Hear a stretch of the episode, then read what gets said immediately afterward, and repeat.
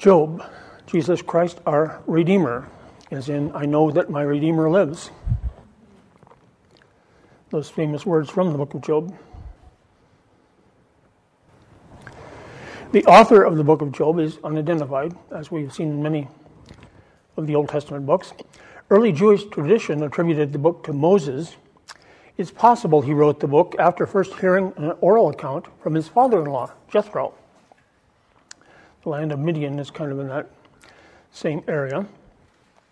During his time in Midian, though the exact date of its writing is unknown, many scholars believe that the book of Job is actually the oldest book in the Bible.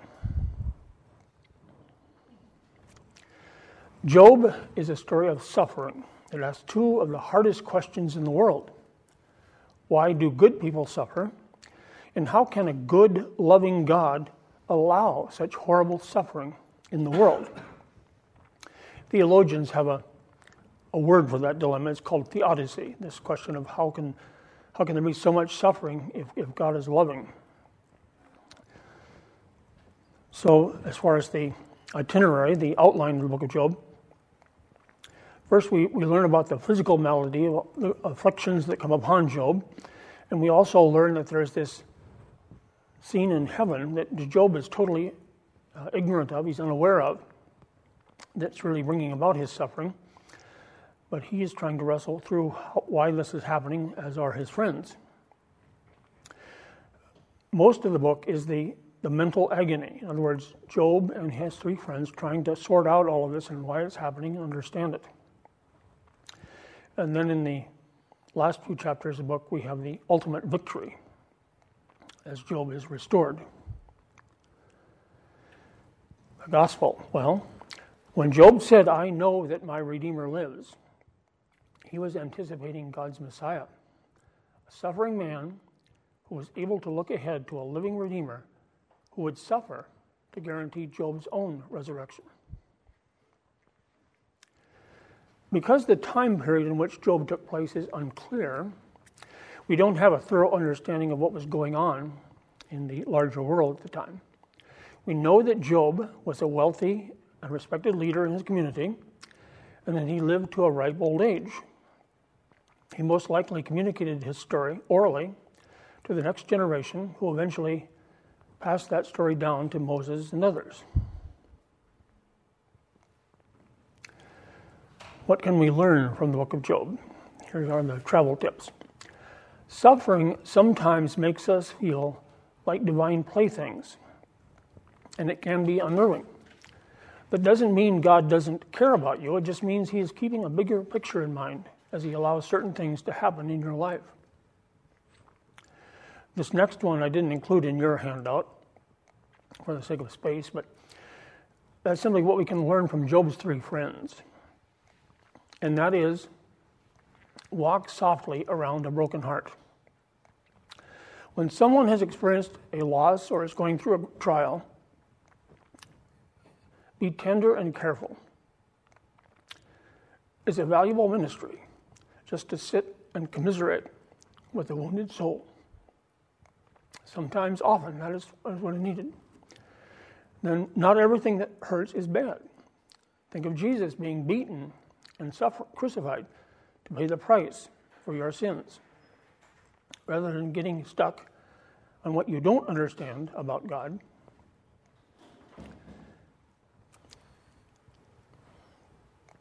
camp out on what you know to be true about your good, loving, gracious, all knowing, all powerful, always present Father in heaven.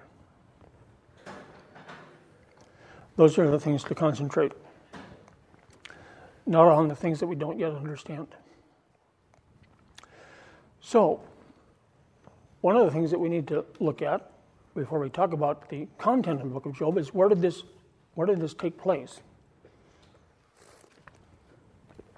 When I was in seminary, I took a course on the book of Job. And this is one of the, one of the papers that I wrote for that, that course. Um, I like alliteration. So the title I gave my paper was Milieu of Melancholy. You know what a milieu is? It's, it's a, that's the setting, the, the, um, environment where something happens. So, milieu of melancholy. Another way to say that might be the, the setting of sadness. And the sub- subtitle I gave it is the unsettled, settled, the unsettled setting of the book of Job. And so I, one, of the, one of the things that I dealt with extensively in this paper was the location of the land of Uz. I found that there are two main uh, claimants for the honor of, if you will, of, of being the land of Uz.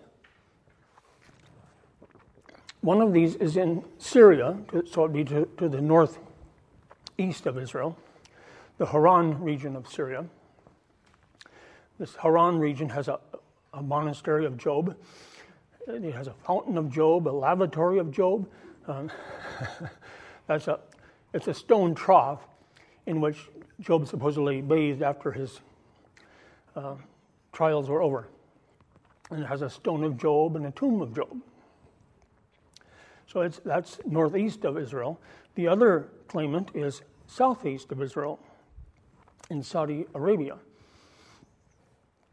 The oasis of Jawf, it's variously called Juf or El Juf or El Jaf.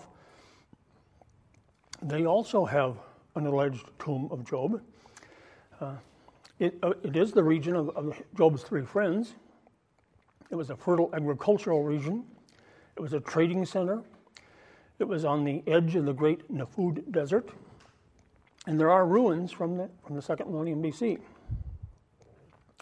So let's, let's take a look at those two locations. So there you have where Hauran is located. So it's right up here. It's, it's just east of the Golan Heights. It's here in Syria. And there's a photo of the ground level in this, in this region. Uh, the other claimant, uh, so here, here's Israel up here, here's the Red Sea, all of this is Saudi Arabia. Up here in the northwestern part of Saudi Arabia is where the oasis of Juf is located.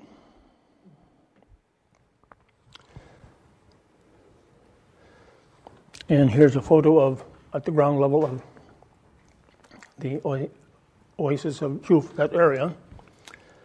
It's, it's, a large area, so it's more than just this picture. But, and over here you see some ruins, and I'll talk a little bit about those later. So let's, let's talk about these two areas and see if there's any validity to these claims. Well, the dubious nature of Hauran's claim comes to light in some of the. I, am quoting from myself here, by the way.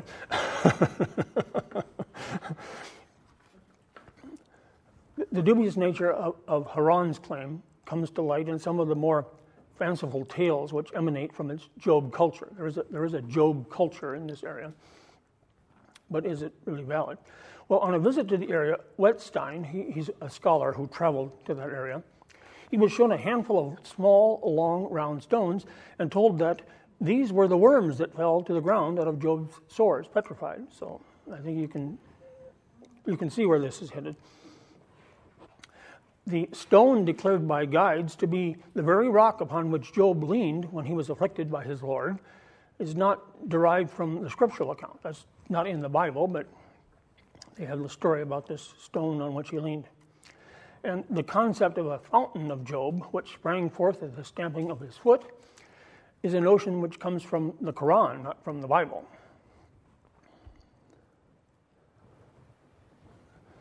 So I, I do. There, there's not uh, good support for this location in Syria as actually being the Uz. I think that this is a story which, as the story of Job came up from the south on, along the caravan routes, uh, it became a popular story, especially once once uh, Islam came along, and so they uh, made up all these stories about that being the land of Uz. Now let's look at the, the southern location, the oasis of Juf. It's, it's a large area. The, the oasis is 60 miles long and 12 to 15 miles wide.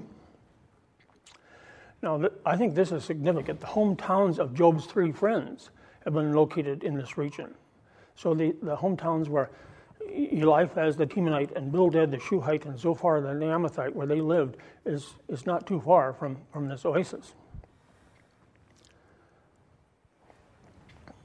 And Juf is described as an excellent agricultural region. It was such a verdant, in such a verdant location that Job was able to utilize his 500 yoke of oxen. From, we read about those from the story of Job. And south of the oasis runs the Wadi el Sarhan. There's a, a stream that runs south of there. Much of this area is a vast, flat pasture land, fairly well suited to the raising of camels, donkeys, sheep, and goats, the livestock of Job. While the Juf oasis itself is a fertile area. It is located on the edge of the Great Nafud Desert. And this is entirely in accord with the biblical description of Job's homeland as being near the desert or wilderness. Remember that a tornado came from the wilderness, from the desert, and destroyed the home where Job's children were partying. So we know that, that, that this land of Uz was located near the wilderness, near, near the desert. Juf was for centuries a major commercial hub, an important crossroad for caravans and merchants flying their wares. And Job's friends talk about this, about caravans in, in their discourse with, with Job. This made it an attractive target for marauders, like the ones who carried off Job's livestock. Juf is one of Saudi Arabia's richest regions in terms of antiquities. Some of the ruins in the Juf region are dated to as early as the second millennium BC, the time of the patriarchs, which is when I think the events that are described in the book of Job took place. So I think the, the basis for identifying this southern location as being the land of Uz is much more, much more credible than the, than the northern one. So now that we've talked about the location of Job, Let's talk about the identity of Job himself. One of the things that we like to do when we're studying a book of the Bible is to look for cross references. What other books of the Bible talk about, about what is talked about in this book? Well, there, there are different people named Job in the, in the Bible, so one of the, this is one of the candidates. Um, the sons of Issachar. Tola, Puva, Job, and Shimron. Now, this, this verse is when Israel is down in Egypt. Um, I was once uh, a member of a church that, that taught that this Job that we're reading about here was the book was the Job of the book of Job. And they also taught that this Job was um, responsible for the building of the pyramids. Well, neither one of those two claims really stands under scrutiny because I think that, that uh, the events in the book of Job took place long before Israel was down in Egypt. And I think that Job, Job, this Job probably could not have amassed the wealth and the herds that he did when he, while he was down in Egypt. You know, that was the time when Israel eventually became captive to the Egyptians. And as far as the other claim that, that, he, that this Job was responsible for building the pyramids, um, the pyramids also were built long before Israel was in Egypt. And remember that the pyramids are constructed of stone blocks. And Israel did not work with stone blocks, Israel worked with mud brick. So, so I don't think that this Job is the Job of the book of Job. Now, a more likely candidate, I think, is uh, that Job was a descendant of Esau, also known as Edom, and his descendants are known as Edomites.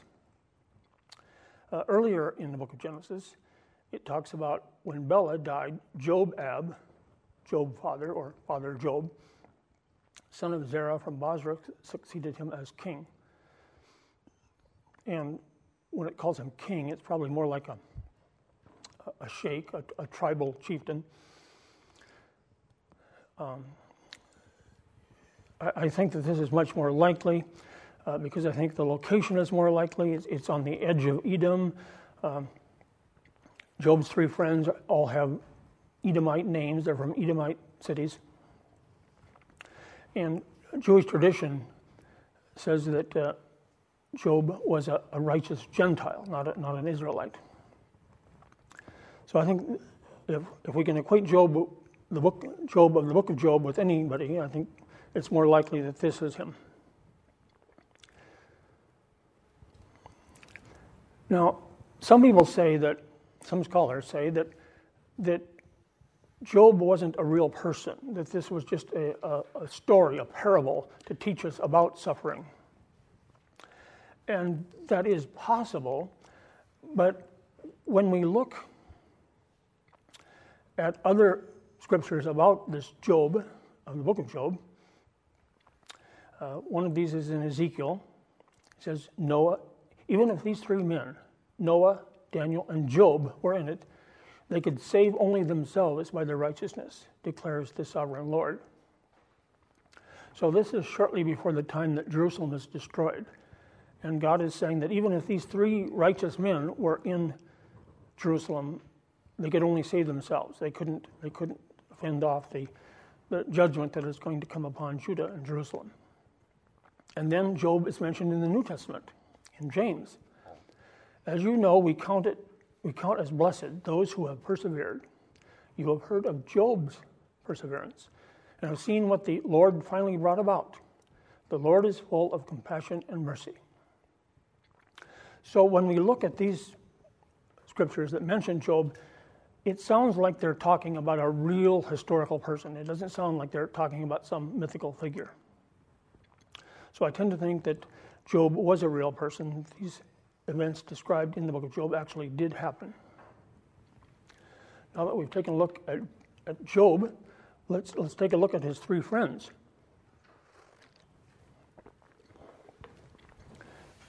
The, these three friends of Job's kind of get all mushed together, and we just can't distinguish between the three of them, but they actually do have three distinct personalities.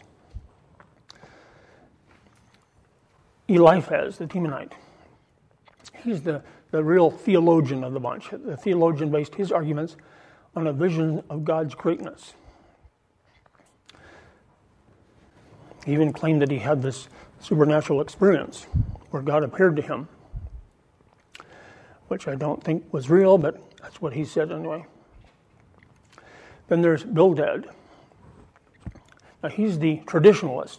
Based, he based his view on time honored concepts of justice. So he, he was a stickler for this. You know, if you're good, good things will happen to you. If you're bad, bad things will happen to you. That period. That's it. And then Zophar was the moralist. He based his opinions on the consensus of human wisdom. So he was one to emphasize human wisdom.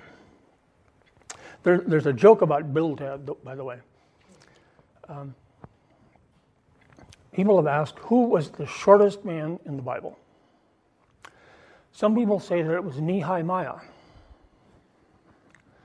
Others say that it was Bildad, the Shuhite. Actually, it was the Apostle Peter, because he was so small that he slept on his watch.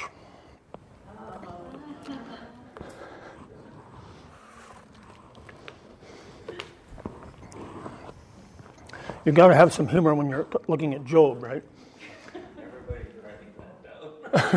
Yeah. yeah. Did, you, did you get that?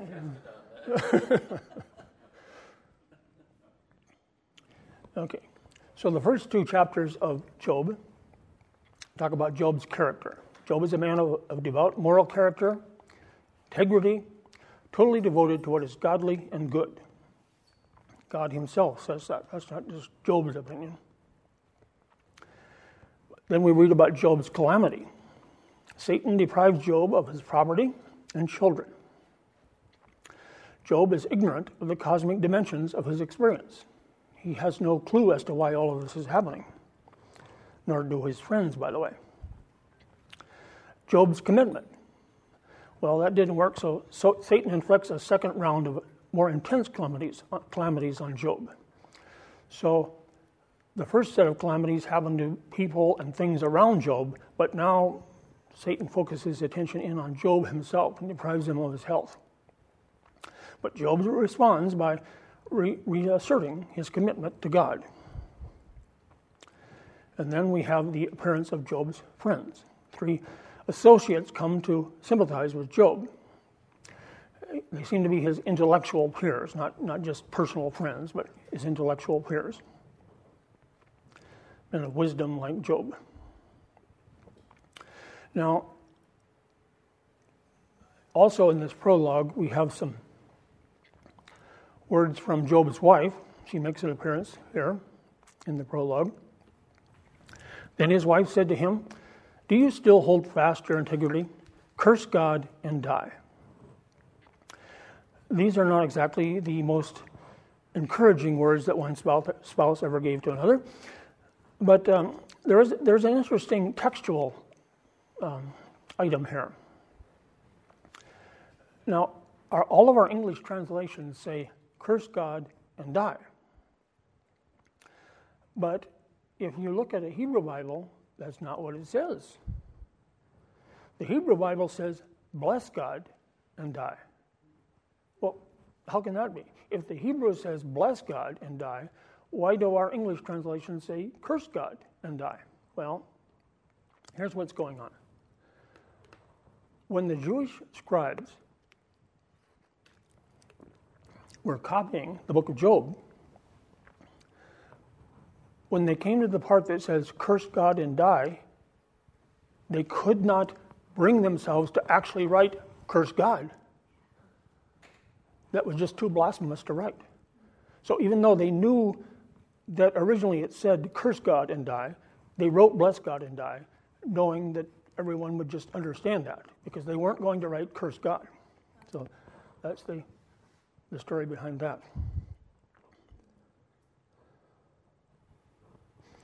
Now, the, the main body of the book of Job is structured around three cycles.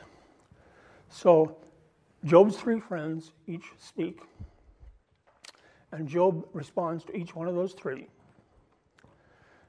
And this happens three times. There, there's three friends and three cycles. In the first cycle of speeches, Job begins with an opening lament. After that, Eliphaz, Bildad, and Zophar each speak in turn, with Job responding after each of them. In these initial speeches, the positions of all the speakers are clearly stated, and their subsequent speeches, for the most part, reiterate and expand on what they say in the first cycle. So I'll, I'll just give you a, a, brief synopsis of, of what happens in each cycle. Um, Eliphaz, he, he talks about the existence of calamity, in Job's case, is certain evidence of personal sin. And he counsels Job to repent. So there's that idea of retribution that if you do good things, good good will happen to you. If you do bad, eh, bad things, then bad will happen to you. And the reverse, according to this understanding, is also true. That if bad things are happening to you, you must have sinned. Bildad, uh, God never perverts justice. This is what Bildad says. He always destroys the wicked and he always prospers the righteous. That's Bildad's view. Zophar. If Job is suffering, his affliction must be justly deserved. And he doesn't have much sympathy for Job. And once again, Job doesn't just speak at the end of these three, He's, he responds to each one, but I'll, I'll just give you a, a little summary of some of the things that Job says. He steadfastly refuses to acknowledge his suffering is due to sin. He doesn't know why he's suffering, but he knows that sin is not the cause of his suffering. Uh, some things that happen in, in this cycle. Satan predicted that calamity would cause Job to curse God to his face, but Job does not do that. Instead, he curses the day of his birth. Parallel curses in Jeremiah and Lamentation suggest that these words do not express an unrighteous sentiment. Godly piety does not necessitate that reason must squelch passion, as though correct theology drains feeling out of a pious response to God. So it's not wrong if you cry out in anguish to God because you don't understand what is happening in your life. That's not wrong. That's not sinful. And we can see that in, in many of the Psalms where the psalmist is lamenting. In the experience of Eliphaz, the sons of the fool are oppressed, and they have no safety or deliverer to assist them. Although Eliphaz not, does not speak directly of Job's situation, the reference to sons, even if it's unintentional, is at best an insensitive allusion to the loss of Job's children. In his zealous attempt to correct Job, Eliphaz has managed to rub salt in his wounds. He talks about how the sons of the fool are going to get their just reward. Unlike Eliphaz, who started his speech to Job with affirming words, at least Eliphaz at least started out that way. Bildad begins by calling Job a windbag. For Bildad, the issue is clear and simple. The blameless are always blessed by God, the wicked always punished. No exceptions. Bildad's dogmatism refuses to consider experience that would contradict his fixed formula. Bildad objects that Job's complaint is maligning God's righteous character. So, if you're getting bad things, then you deserve it, and don't you dare complain about it. In the second cycle of speeches, once again, Eliphaz, Bildad, and Zophar speak in turn, with Job responding to each of them. Their dialogue becomes more strained, abusive, and cutting as all of the speakers struggle to make sense of Job's situation. They all think they have the answer, and so they're frustrated when, when their answer isn't accepted. So this time around, Eliphaz is less sympathetic he charges that Job is suffering the fate deserved by a very wicked person. Not just a wicked person, but a very wicked person if he's having so much difficulty, so many trials. Bildad wants to persuade Job that questioning God is wrong and will have dire consequences. There, there's going to be consequences if you keep complaining about this, Job.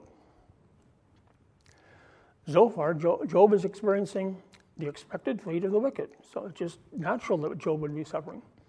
And he feels insulted by Job because Job won't, expect his, won't accept his arguments, so he feels insulted. Job challenges the claims to superior knowledge.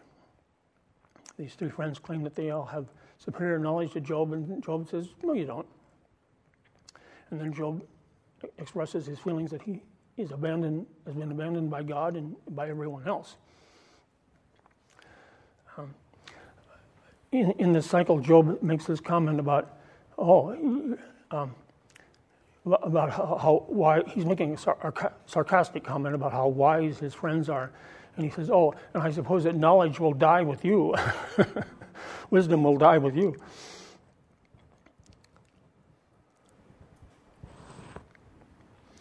And then Job makes this famous comment. He expresses his disgust for the friends. I have heard many things like these, like the things that his friends are saying. Miserable comforters are you all. Will your long winded speeches never end? What ails you that you keep on arguing? So they have lots of stuff to offer, but Job is just not buying it.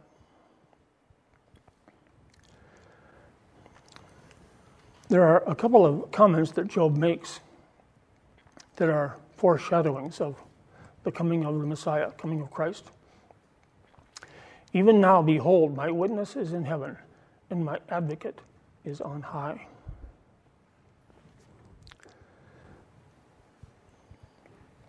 So that's one, one verse that, and, and we'll talk, I'll talk about another one in just a minute here, even more striking. Uh, the word pledge Using the language of commercial law, Job calls upon God to accept a pledge for him against the charges by his friends that Job is guilty. And uh, one of the commentaries explains this. It says, This is the technical language of security for loans. In Israelite law and practice, a debtor who could not discharge his debt promptly was obliged to deposit some object in his possession as a guarantee of later payment. So Job sees himself as, as being in the position of a debtor who has offered a pledge of his integrity. So that's the cultural context in which that word pledge is used. In this cycle, Job reaches a low point. He expresses his despair as he resigns himself to the inevitability of death. He laments, My days have passed, my plans are shattered, and so are the desires of my heart. He has longed for the return of the light of God's favor to replace the darkness of his affliction, but he just doesn't see how that can happen. Um, Bildad talks about snares. He uses six different words for trapping devices. He says the wicked person's path is dotted with many traps. It's like a, a present day minefield. While a wicked person is traveling on the road to success, his head raised proudly, his foot will unsuspectingly trip into the hidden snare, and he will be caught.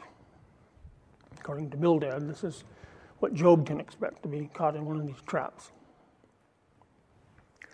And this is the other verse that foreshadows the coming of, of the Messiah. For I know that my Redeemer lives, and at the last will stand upon the earth. Job affirms his hope for future vindication by a kinsman redeemer, a Goel.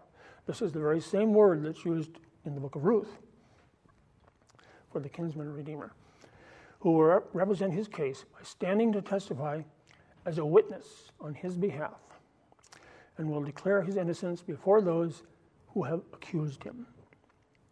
So Job transcends his miserable condition to catch a glimpse of a brighter future.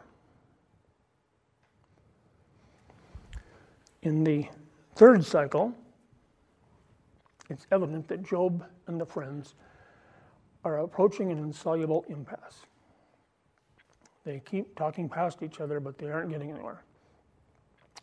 In the third cycle, the speeches are markedly shorter than before. They're finally running out of things to say, with Bildad only offering a few words, and Zophar, the third friend, not speaking at all. The original tone of comfort has turned into condemna- condemnation as the speakers become increasingly frustrated with one another. The friends give up on their efforts to coerce a confession from Job. Now they simply pronounce him guilty. They're just going to be judge and jury and get it over with and say, Job, you're guilty. You've sinned. Whether you admit it or not, you've sinned. So in this third cycle, Eliphaz becomes more concerned with protecting his own beliefs than with comforting Job. He takes a hostile tone of confrontation he attacks Job's integrity.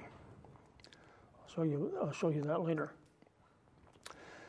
Bildad, he just gives general platitudes that provide no real advance in the discussion. He contrasts the low degree of man with the greatness of God, but that's never been in, in dispute. I mean, the, the, the, three friends and Job all agree that there's a vast gulf between man and God. Uh, that's not something that needs to be debated. But that's what Job, what, what Bildad gives in his third cycle. And as I mentioned before, Zophar doesn't speak at all. He's just given up on Job. There's no point in trying to convince him that he's wrong because he, he won't admit it.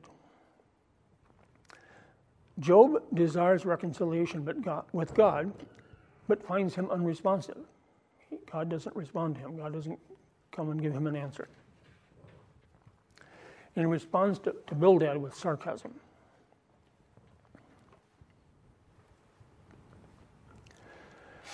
In this third cycle, Eliphaz says something that's rather ironic. He says, Is it for your piety that he, he rebukes you and charges, brings charges against you? You know, he, he, it's ironic because, of course, Eliphaz, think, Eliphaz thinks it's no. The answer is no. That that God couldn't possibly be rebuking him for his piety, so he must have sinned. But if you know the whole story as we do as the readers of the book, what went on in heaven, that is exactly why Job is suffering because of his piety, because of his great relationship with God. That's why Satan brought these severe trials upon him. So even though Eliphaz didn't say that in irony, it is ironic. Eliphaz charges Job with gross wickedness and proceeds to list a bill of particulars against him. So Eliphaz not only says, Job, you sinned, but these are the sins you committed. The alleged offenses of Job all relate to his treatment of other people. This is what Eliphaz says.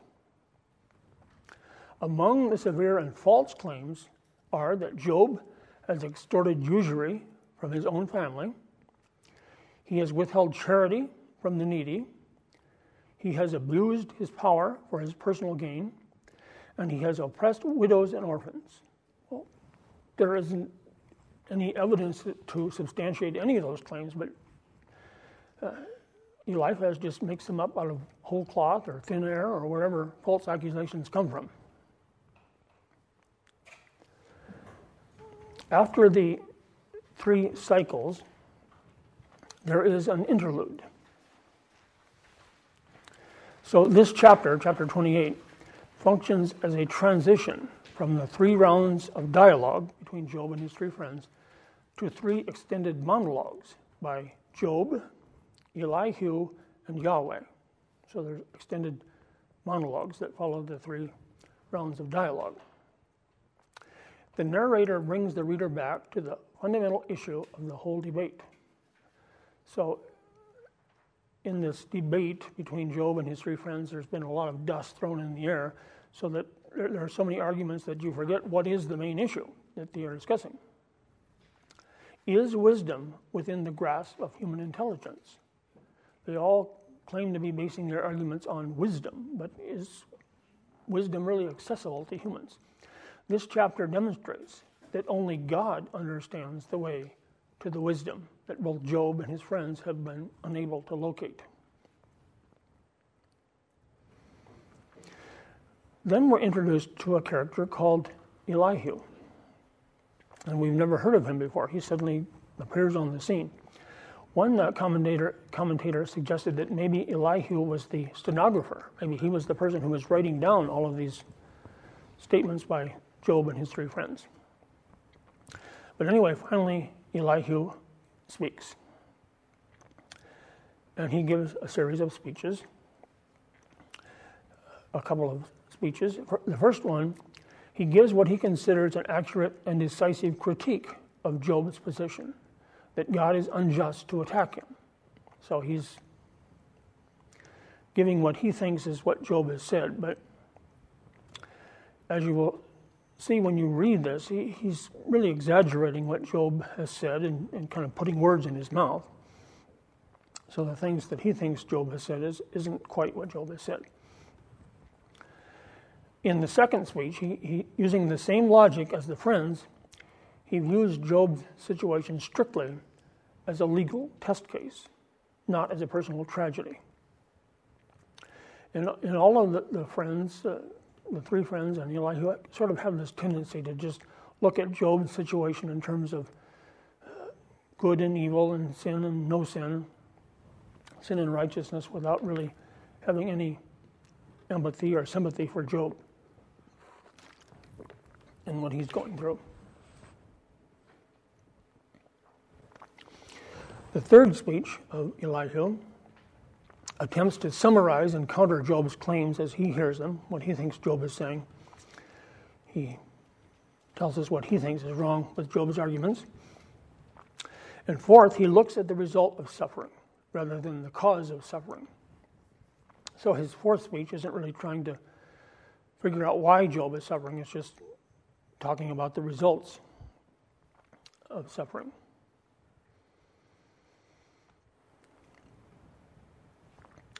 And then after Elihu speaks, finally, God appears on the scene and he speaks. The first round of Yahweh's speeches, he asks a series of questions, a lengthy series of questions about creation, about meteorological phenomena, you know, the rain and the snow and the hail and the frost. He, t- he talks about celestial phenomena, the, the constellations. And then he gives an extended discourse on the animal world. And he's asking Job, you know, where were you when the world was created? And can you understand how these things happen? And can you control them, more importantly? Uh, implying that, Job, if you can't control these things, how can you possibly understand what is happening in your life? Job responds to Yahweh's first speech. He begins to turn from arguing against Yahweh to being silent before Him. So, when God speaks, what can you say, of course? In the second round of Yahweh's speeches, he speaks at length about Behemoth and Leviathan, these strange and fantastic creatures, and I'll talk about, a bit more about them later. And Job's response to that is he comes to an enlarged understanding of the wisdom and power of God. He begins to see that human wisdom and understanding are pretty limited when compared to God's. Now, Behemoth and Leviathan. Those who believe in, in, a, in young earth creationism think that Behemoth and Leviathan are dinosaurs. Behemoth representing the land dinosaurs, and Leviathan representing the aquatic dinosaurs. So, for example, the Brontosaurus would be a good candidate under this understanding for the behemoth. And there's another picture of a brontosaurus. And notice the, the massive tail of the brontosaurus.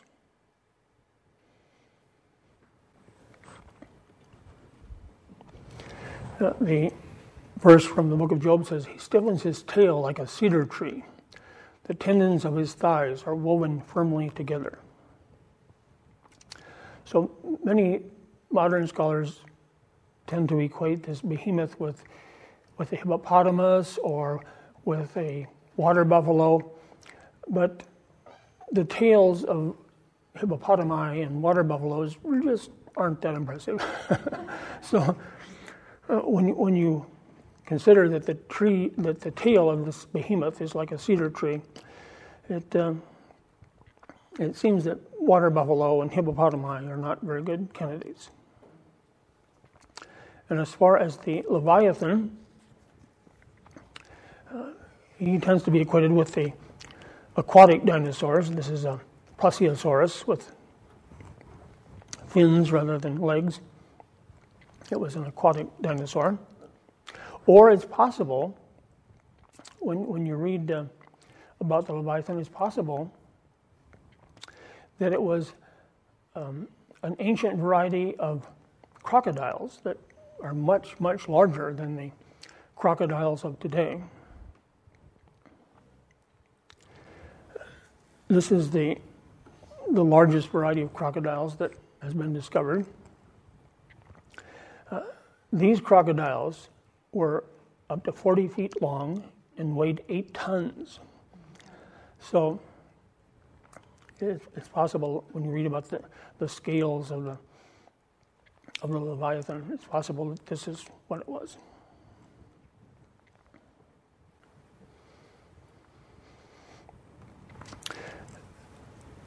This is just kind of a, a ten, tangential thing about the book of Job, but there are a lot of scientific facts that are given in the book of Job. In the dialogues, this is, these are things that Job's three friends mention, things that Job mentions uh, there are uh, some fascinating scientific insights, at least 15 scientific facts are suggested in the book of Job. And this is written in the second millennium BC. These things were not discovered by man until recent centuries. But here they are spoken in this inspired book of Job. One is the fact that the planet is uniquely designed for life. Scientists have a name for that. They call it the anthropic principle. All of the ratios and elements and laws of the universe are uniquely tuned to support life. And there's some interesting videos about that, about our the incredible planet we live on and the universe we live in. Another is the hydrological cycle, the idea that water evaporates and circulates and then precipitates. We take that for granted. But how do clouds stay aloft? Water is heavier than air. How does the water stay in clouds? Is it, how is it supported? That's all described in the book of Job, centuries before man had an understanding of how this all works. And then finally in, in Job 26, it says, He stretches the north over empty space, He hangs the earth on nothing. So that they understood in, in the book of Job that the planet Earth is just suspended in space on nothing. And, and you can contrast that with the cosmology of the ancient Greeks and the ancient Egyptians. I'm not sure which culture had the, the myth that the world was on the back of an elephant was standing on a giant turtle. I mean, you know, I, am not sure what the turtle was standing on, but so there, there are all kinds of explanations of, of how the cosmos worked. But these things were understood in Scripture centuries before man. Yahweh gives his verdict in the epilogue. He rebukes the, the three friends for not speaking truthfully of him as Job had. So, one of the things that, that we need to be careful about doing is when, when we look at the arguments of the three friends, there are some things in their arguments that seem to that seem to make sense, that seem to be sound, but we have to be very careful about quoting them because some of the things that they say are not true. And God says so. So we need to be careful about quoting from, from those passages uh, of the three friends' arguments. And Eli, Elihu is ignored. This is interesting because he's the man who claimed to be the mouthpiece of God. He's the one who claimed to be speaking for God. But God just ignores him, he doesn't even respond to him. And then finally, Job's restoration. The relationship with God is reaffirmed. God does reaffirm that he has a special relationship with Job. All of his social relationships that have been destroyed are restored. His property is increased twofold. His herds of livestock are now twice what they were previously. He's provided with seven more sons and three daughters. Some people wonder well, all of Job's property is restored double. So why doesn't he get twice as many sons and twice as many daughters? Why does he have the same number as he had before? Well, he didn't really lose the ones he had before. So in the afterlife, he'll see all of his children. So he does have twice as many sons and twice as many daughters because he didn't really lose the ones he had before. Uh, he's also given 140 years. This is double the normal lifespan that we, read about in Psalm 90, 70 years. He gets twice that, 140 years.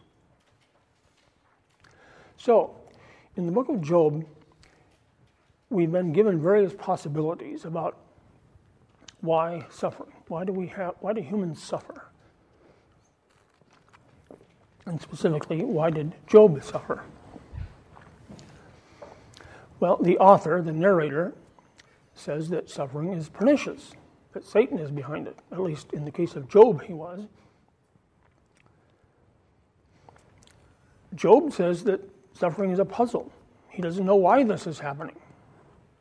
You know, why me? Woe is me. He doesn't understand it. So he has a more sadistic attitude that he's suffering unjustly.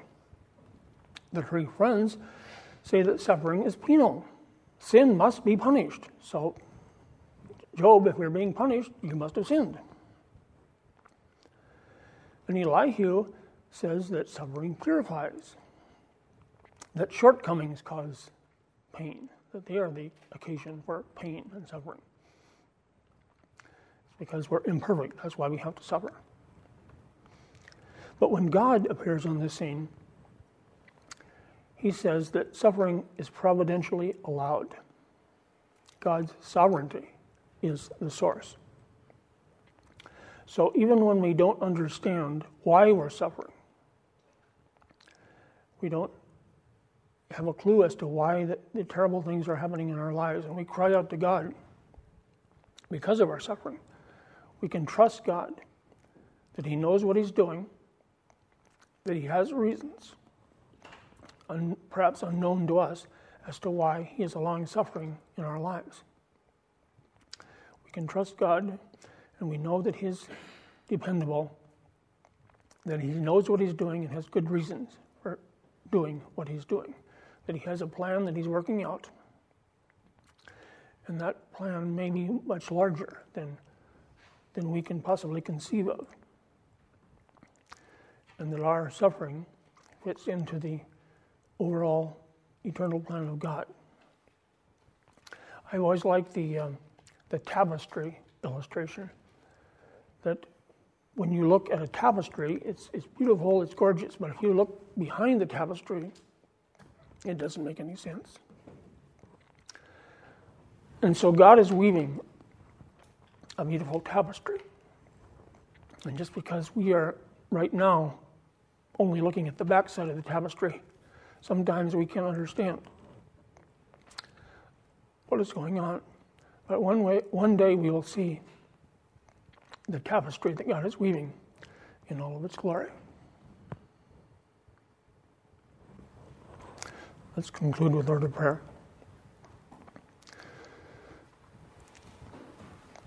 Father, we are so thankful that you are dependable, that we can look to you that, that we know that you are a loving God who cares for us and meets our needs. And even when it seems that our friends have forsaken us, and perhaps it may seem that you have forsaken us, you are always present. That we are your people, that you love us, and you are working out things, everything for good. Help us to have the strength, to have the faith to trust you. We ask this in Jesus' name. Amen.